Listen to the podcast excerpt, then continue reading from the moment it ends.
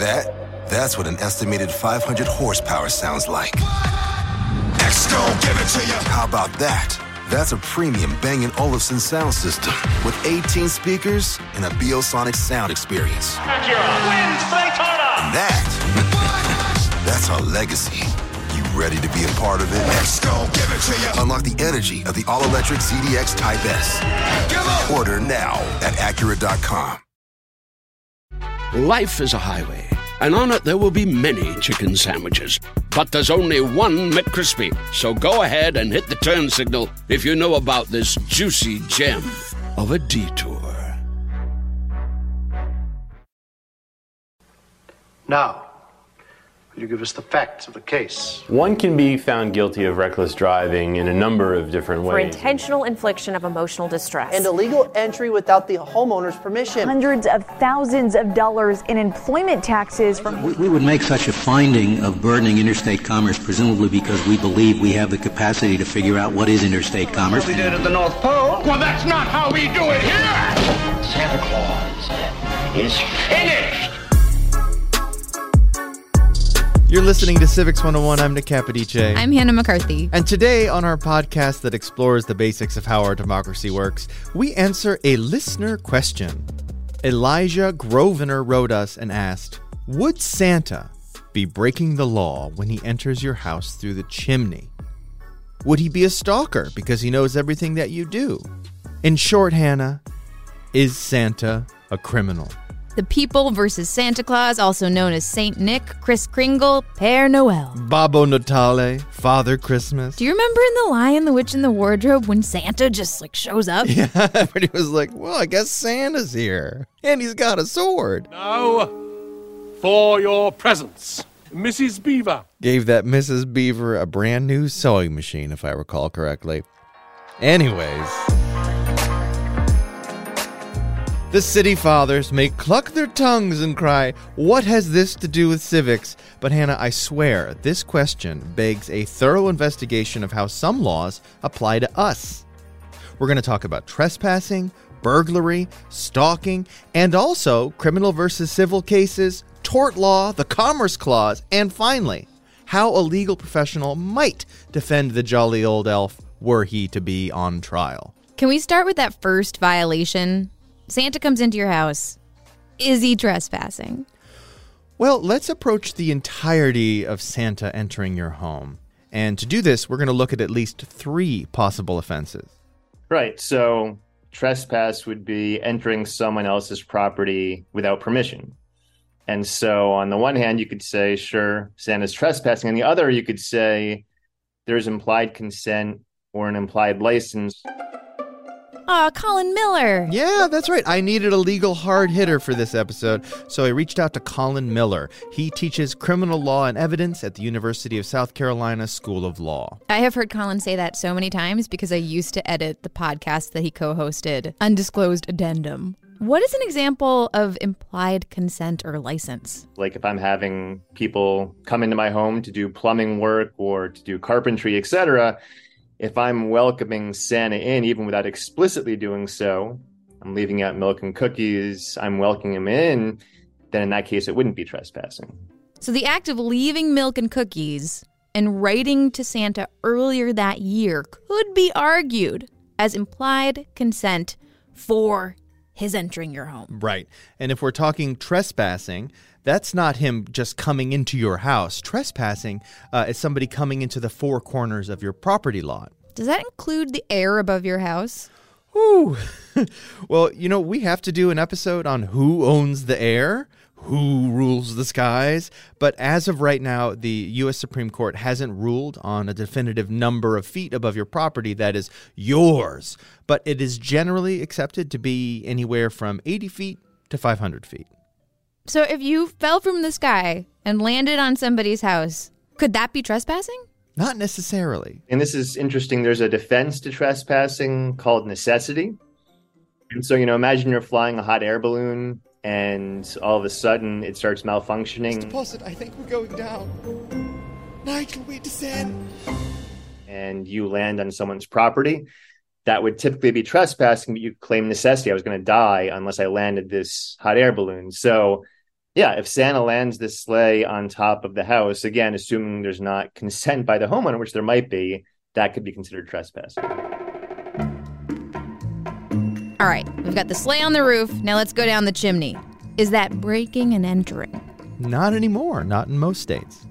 So, breaking and entering is kind of the old common law crime that's become burglary, although some states still have breaking and entering. And even though it's called breaking and entering, it's not necessarily breaking something as much as moving something, like opening a window, etc. And so, question is, how does Santa operate when he enters the chimney? Is he actually moving something? Is he causing damage, or magically is he going down the chimney and not causing damage? So, breaking and entering, probably not. Wait, breaking and entering is not a thing anymore? No, the breaking part has been removed in the majority of our country, so we have to consider Santa as a potential burglar. There are still some states that have breaking and entering, but for the most part, it's been replaced by burglary. No, so burglary is entering the dwelling of another with the intent to commit a felony or theft inside, meaning if I break into someone's home and I plan to steal their Monet painting and I'm caught before I do so, I'm still guilty of burglary because I had the intent to steal it when I entered. Santa is giving gifts the only thing he's doing in the home would be maybe drinking the milk and cookies. But again, that's sort of offered to him, right? He's not taking that without consent. That's being given to him by the homeowners. All right. Now, this brings us back to the question of the day Is Santa a criminal? Are these crimes? I'm so glad you asked that, Hannah. I had Colin break down the difference between a civil and a criminal case. So criminal law is, you know, every state has criminal statutes. They prescribe, prohibit certain behavior, murder, trespassing, arson, etc. And if the prosecution in a state believes you violated a criminal law and they can prove it beyond a reasonable doubt, they represent the state, the people, and your punishment would be typically imprisonment. It could be a fine, it could be, you know, restitution, etc. And then the civil system would be I, as an individual, am suing for damages, monetary damages based upon harm caused to me individually. Trespass can be civil or criminal, and burglary is almost always criminal. And what defines a felony? Believe it or not, Hannah, it is the punishment. Hmm. Criminal violations, we have a dichotomy. We have misdemeanors and we have felonies. And so, for instance, at the federal level, a misdemeanor is defined as a crime with a maximum punishment of one year or less. So it's a lesser punishment. Felony, the maximum punishment is more than a year. And so that's the designation of the severity of the crime. So if Santa is found guilty of a criminal violation, he could face fines or imprisonment. But if it's a civil violation, he could be sued. Yes, and this is an area of law that is called tort law tort. Do you know anybody who went to law school? Yes. And you ever heard somebody say, like, oh, I got torts at five o'clock tomorrow? Not specifically, but I have heard them talk about tort law. Do you know what tort law is? No, I don't. Uh, but I do know somebody who does. And as it is the holiday season, I think we should just give her a quick call. Oh, I know who this is. Hey, little brother. This, by the way, is my older, smarter lawyer sister, Cami. Everyone should have a lawyer sister. I, you went to law school, right? I did. I did. Can you tell us what a tort is? A tort? Yeah. Well, the amateur baker in me wants to say it's a cake. I guess you want the legal definition. Yeah. Uh, well, well, the legal definition of a tort is an act or omission that gives rise to injury or harm to another, mm-hmm. and it amounts to a, a civil liability as opposed to criminal liability. I think the the example that most of your listeners will probably be familiar with is a car accident, right? Um, or a or a slip and fall, something like that. Did you enjoy like studying torts when you were in law school? Yes, it was actually my favorite subject. It's different from a crime, so there is some overlap between torts and crimes, and, and I'm probably getting a little too in the weeds on that. But when I said civil liability in the definition of tort, what I meant by that was that it's a monetary damages are awarded as opposed to uh, what we think of as punitive damages, like having to go to jail for a crime. Okay. Thank you, Cami, for answering my question. I've wanted to know that for a long time. You're most welcome. All right. Love you. Love you too. Okay, so how could Santa be prosecuted under a tort? There is a tort called IIED or NIED that is intentional or negligent infliction of emotional distress. So that would not be a criminal act, but yes, you could have the family of the naughty kid getting coal suing Santa if they could establish that he caused their child's emotional distress. I know we got to take a break, but I have one more civil case hypothetical. Shoot. It's funny you should say that because let's say Santa gives a child a BB gun for Christmas. Yeah. No, no, I want an official Red Ryder carbine I shoot you want to get ready by rifle. You'll shoot your eye out, kid. This child wrote Santa and asked for it. They maybe sat on his lap in a department store and asked for it. The kid gets the BB gun, shoots it, and knocks his glasses off. My glasses. Oh no, where are my glasses? Can Santa be considered liable here? No, he cannot. Uh, once a gift is given, it is the property, sole property of the giftee. Now, this hypothetical child could sue the Red Ryder BB gun manufacturing company and say that there were insufficient warnings about recoil, but in this case, Santa is totally off the hook. And yes, we are going to take a short break, but when we're back, we're going to get into the complicated web of interstate and international commerce when it comes to the man with the bag. But first, it is the holiday season. A hickory dock. And if you are in the giving vein, our show is listener supported, and we would be most appreciative of a tax deductible gift, which you can make by clicking on the link in our show notes or at the top of our website, civics101podcast.org.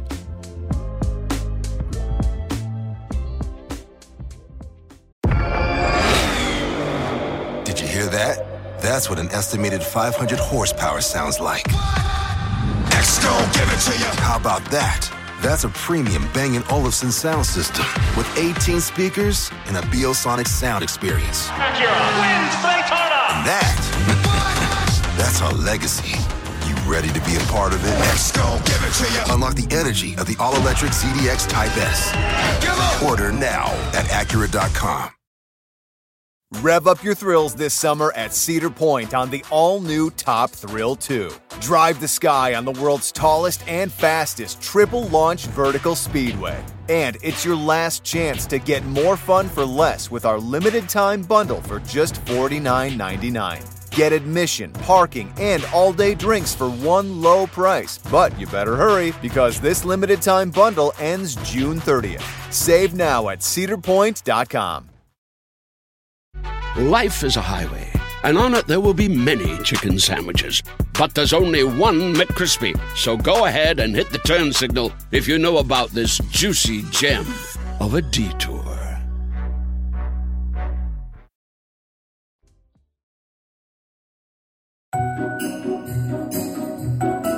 We're back. We're repurposing every free music bed we can find that has sleigh bells in it because we are answering a listener's question Is Santa a criminal? Now, Nick, we've covered the domicile part, but I want to know about another thing our listener brought up stalking and voyeurism. Right, right. Gonna find out if you're naughty or nice, right? Again, this is Colin Miller, law professor at the University of South Carolina School of Law. Depending on the state, again, right? The stalking is a crime.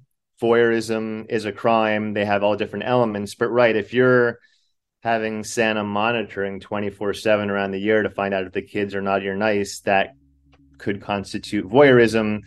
Um, in terms of stalking, that would be about causing harm or mental distress, etc., which that's not Santa's goal. But again, as we heard earlier, giving a kid coal or nothing at all could be infliction of emotional distress. Yeah, but that that's a bit of a stretch. However, there is a far greater possibility of violation if we look at Santa through the legal lens of surveillance.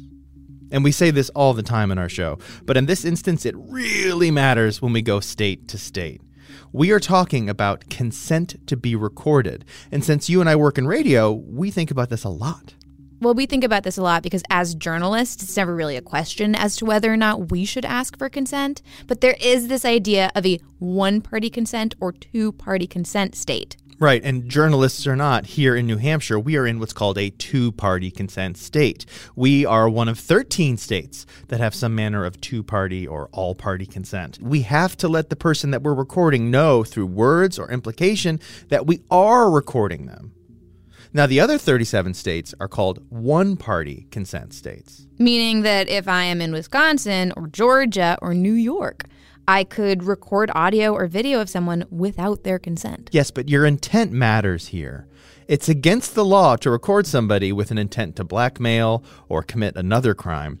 And there's a big exception here. You can't be recorded somewhere where you have the quote expectation of privacy. Right, like a store can have a security camera behind the cash register, but not in the changing rooms or the bathroom. Yeah, and I can't set up a camera from my house into my neighbor's bedroom because that would be a violation of their privacy. So let's bring this around to Santa. I kind of feel like this one could be the definitive mark against Kris Kringle. If he knows when you're sleeping, is he in your bedroom?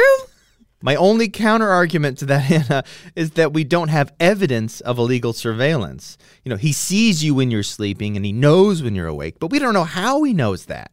We're in another legal realm here. This is one of superpowers, and there's not a lot of case law around that.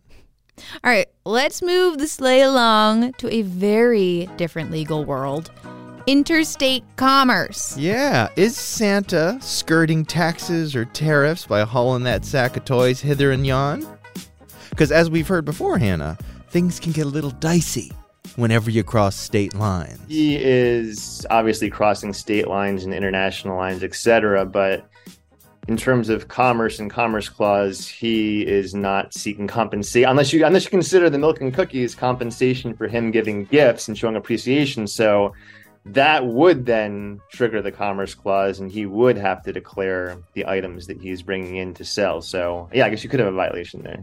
And real quick to anybody out there who's heard of the commerce clause but isn't exactly sure what it is here is a brief primer. Commerce clause is all about the government regulating interstate commerce so among the states and to sort of go, the, the, the, classic Supreme Court case in this is Wickard versus Filburn, which is a person growing wheat in their backyard. And that was like the paradigm Commerce Clause case from century ago that's sort of been refined now. Is the possession, the regulation of possession, so necessary to the prohibition of marijuana in interstate commerce that Congress should be able to reach it just as it was able to reach the growing of wheat in Wickard? That's the question that needs to be answered before. But yeah, certainly, if, if, if you were to say in this case that Santa is exchanging gifts for milk and cookies, then in that case, he's going to have to deal with customs laws and you know, everything regulating conducting a business internationally and uh, across the states. So Santa could be busted for tax evasion. That's how they got Capone. You're not seriously equating Santa to Al Capone. No, I'm not. but it's easy for us to just throw out the milk and cookies as incidental, but they keep coming up. They are part of the implied consent to enter the house, uh, and they could turn his actions into those of a transactional nature. How many people does Santa visit? Well, that's a really tough number. There was a great article from the Washington Post that I read called The Breathtaking Scale of Santa Claus's Task on Christmas Eve, which took into account ages of children across the world, religions, celebration of Christmas, even among those who don't practice Christianity, and their rough estimate is about 530 million children across the world. Now, that's going to be at least a billion cookies and about 3.6 million gallons of milk. So, Santa's real superpower is the ability to process that much dairy. I'm glad we brought the worldwide perspective in here because I have always wondered who governs the North Pole? Everybody and nobody, Hannah. The North Pole is not land, it is ice. So, therefore, it is governed by the law of the sea, a treaty from 1982, which about 150 countries signed. Every single country that touches the Atlantic Ocean may claim ownership of the North Pole. Seriously, you Yeah. ha- so you can't if you're an inland country, you can't claim ownership of the North Pole. That's so silly. Well, you're owning a little part of the ocean, you know? Wow. And this matters when we look into our next issue. Does Santa violate any labor laws? And so, like US, we have OSHA, which is about workplace safety. We have FLSA, which is about you know labor standards and whether you're, you know, obviously what what are elves and how much are they working? Is this child labor around Christmas time? Are they violating labor laws by having them work too long and too hard? What's the workplace like there? You know, all those could potentially be issues for Santa. But yeah, obviously, if there were complaints lobbied against Santa and the North Pole, you could have people coming in and determining is this a safe workplace? How many hours per week are they working? How much are they being paid? Does Santa have money? Is minimum wage implicated? You know, there, there's all sorts of things that come into play if they're under U.S. jurisdiction. If it's not, what law actually governs the North Pole? Unclear. Before we finish up, I just want to say, yeah, all of this is pretty wishy washy. And that's kind of how the law works, isn't it? Yeah, I know. We cannot ever answer a listener question without saying, well, it depends. Well, it depends. that said, Colin laid out one charge against Santa that's pretty ironclad. There's the, the, the song about grandma got run over by a reindeer. I despise that song. You do? Yeah. I do too. Grandma got run over by a reindeer. I hate, I hate, I hate Peter Pan. But not as much as I hate that song. But we've got to bring it up because, according to the song, Grandma did get run over by a reindeer. Assuming that's true, and the kid singing it says, you know, it happened walking home to our house on Christmas Eve, Stan would probably be guilty of involuntary manslaughter you know, going back, he is reckless now, or he is negligent. He caused the death of grandma. And so, if that song is right, that's involuntary manslaughter. Okay, so let's assume that Santa is charged with any or all of these criminal and civil violations. He comes into court. What would his defense be? Well, I asked Colin if you were charged with representing Santa, what would you ask him before the trial? I don't know that I need to ask him anything because I think I kind of know what his MO is and what he's doing. What I would try to do within the bounds of the law, which is interesting because you're in New Hampshire, I think. New Hampshire is the only state that advises and informs jurors explicitly about jury nullification. Wait, what is jury nullification? So, jury nullification says even if the state proves all of the elements of a crime beyond a reasonable doubt, jurors have the inherent ability to nullify and say, I think this is an unjust prosecution. I'm going to find the defendant not guilty.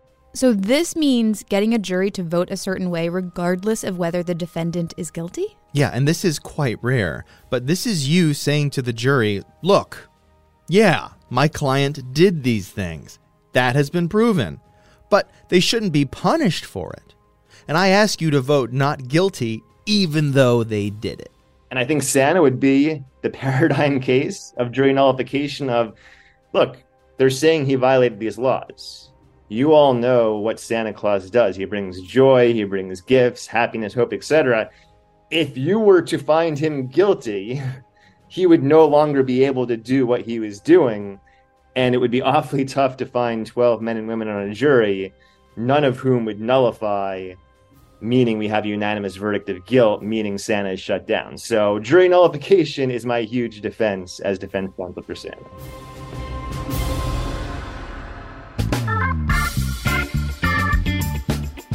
So Santa's off the hook in my books today, Hannah. And my only regret is I couldn't figure out about the legality of owning reindeer. Because they're owned in the North Pole. Right, and the North Pole is owned by everyone. Some countries that perhaps allow reindeer ownership, and some that perhaps do not. Can you name all the reindeer? Dasher, Dancer, Prancer, Vixen, Comet, Cupid, Donner, Blitzen. Rudolph the Red-Nosed Reindeer. You missed one. No, I didn't. Yes, you did. Olive. What's the joke? All, of the, the other, reindeer. reindeer. Ah, yeah.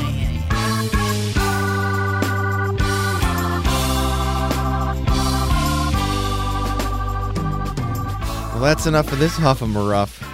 Happy holidays to all you out there from us at Civics 101. For real. This episode is written by me, Nick Capodice, with Hannah McCarthy. Our staff includes Jackie Fulton, Christina Phillips is our senior producer, and Rebecca Lavoie, our executive producer. Special thanks always to and for my sister Cami. Movies I quoted in this episode are the BBC version of The Lion, the Witch, and the Wardrobe, The Paper Chase, and Santa Claus the Movie, all of which I know very well and can perform on command, uh, and also The Christmas Story, which I cannot.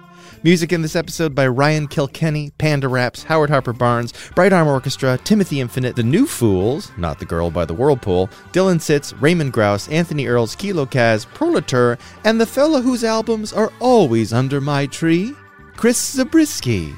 Even though they hold their heads in shame every time they hear it. Civics 101 is a production of NHPR, New Hampshire Public Radio. Did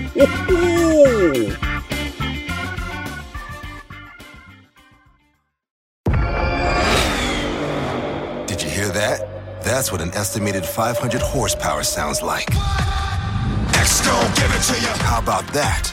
That's a premium Bang & Olufsen sound system with 18 speakers and a Biosonic sound experience. And that, that's our legacy. You ready to be a part of it? X gon' give it to you. Unlock the energy of the all-electric ZDX Type S. Order now at Acura.com. Life is a highway, and on it there will be many chicken sandwiches. But there's only one McCrispy. So go ahead and hit the turn signal if you know about this juicy gem of a detour.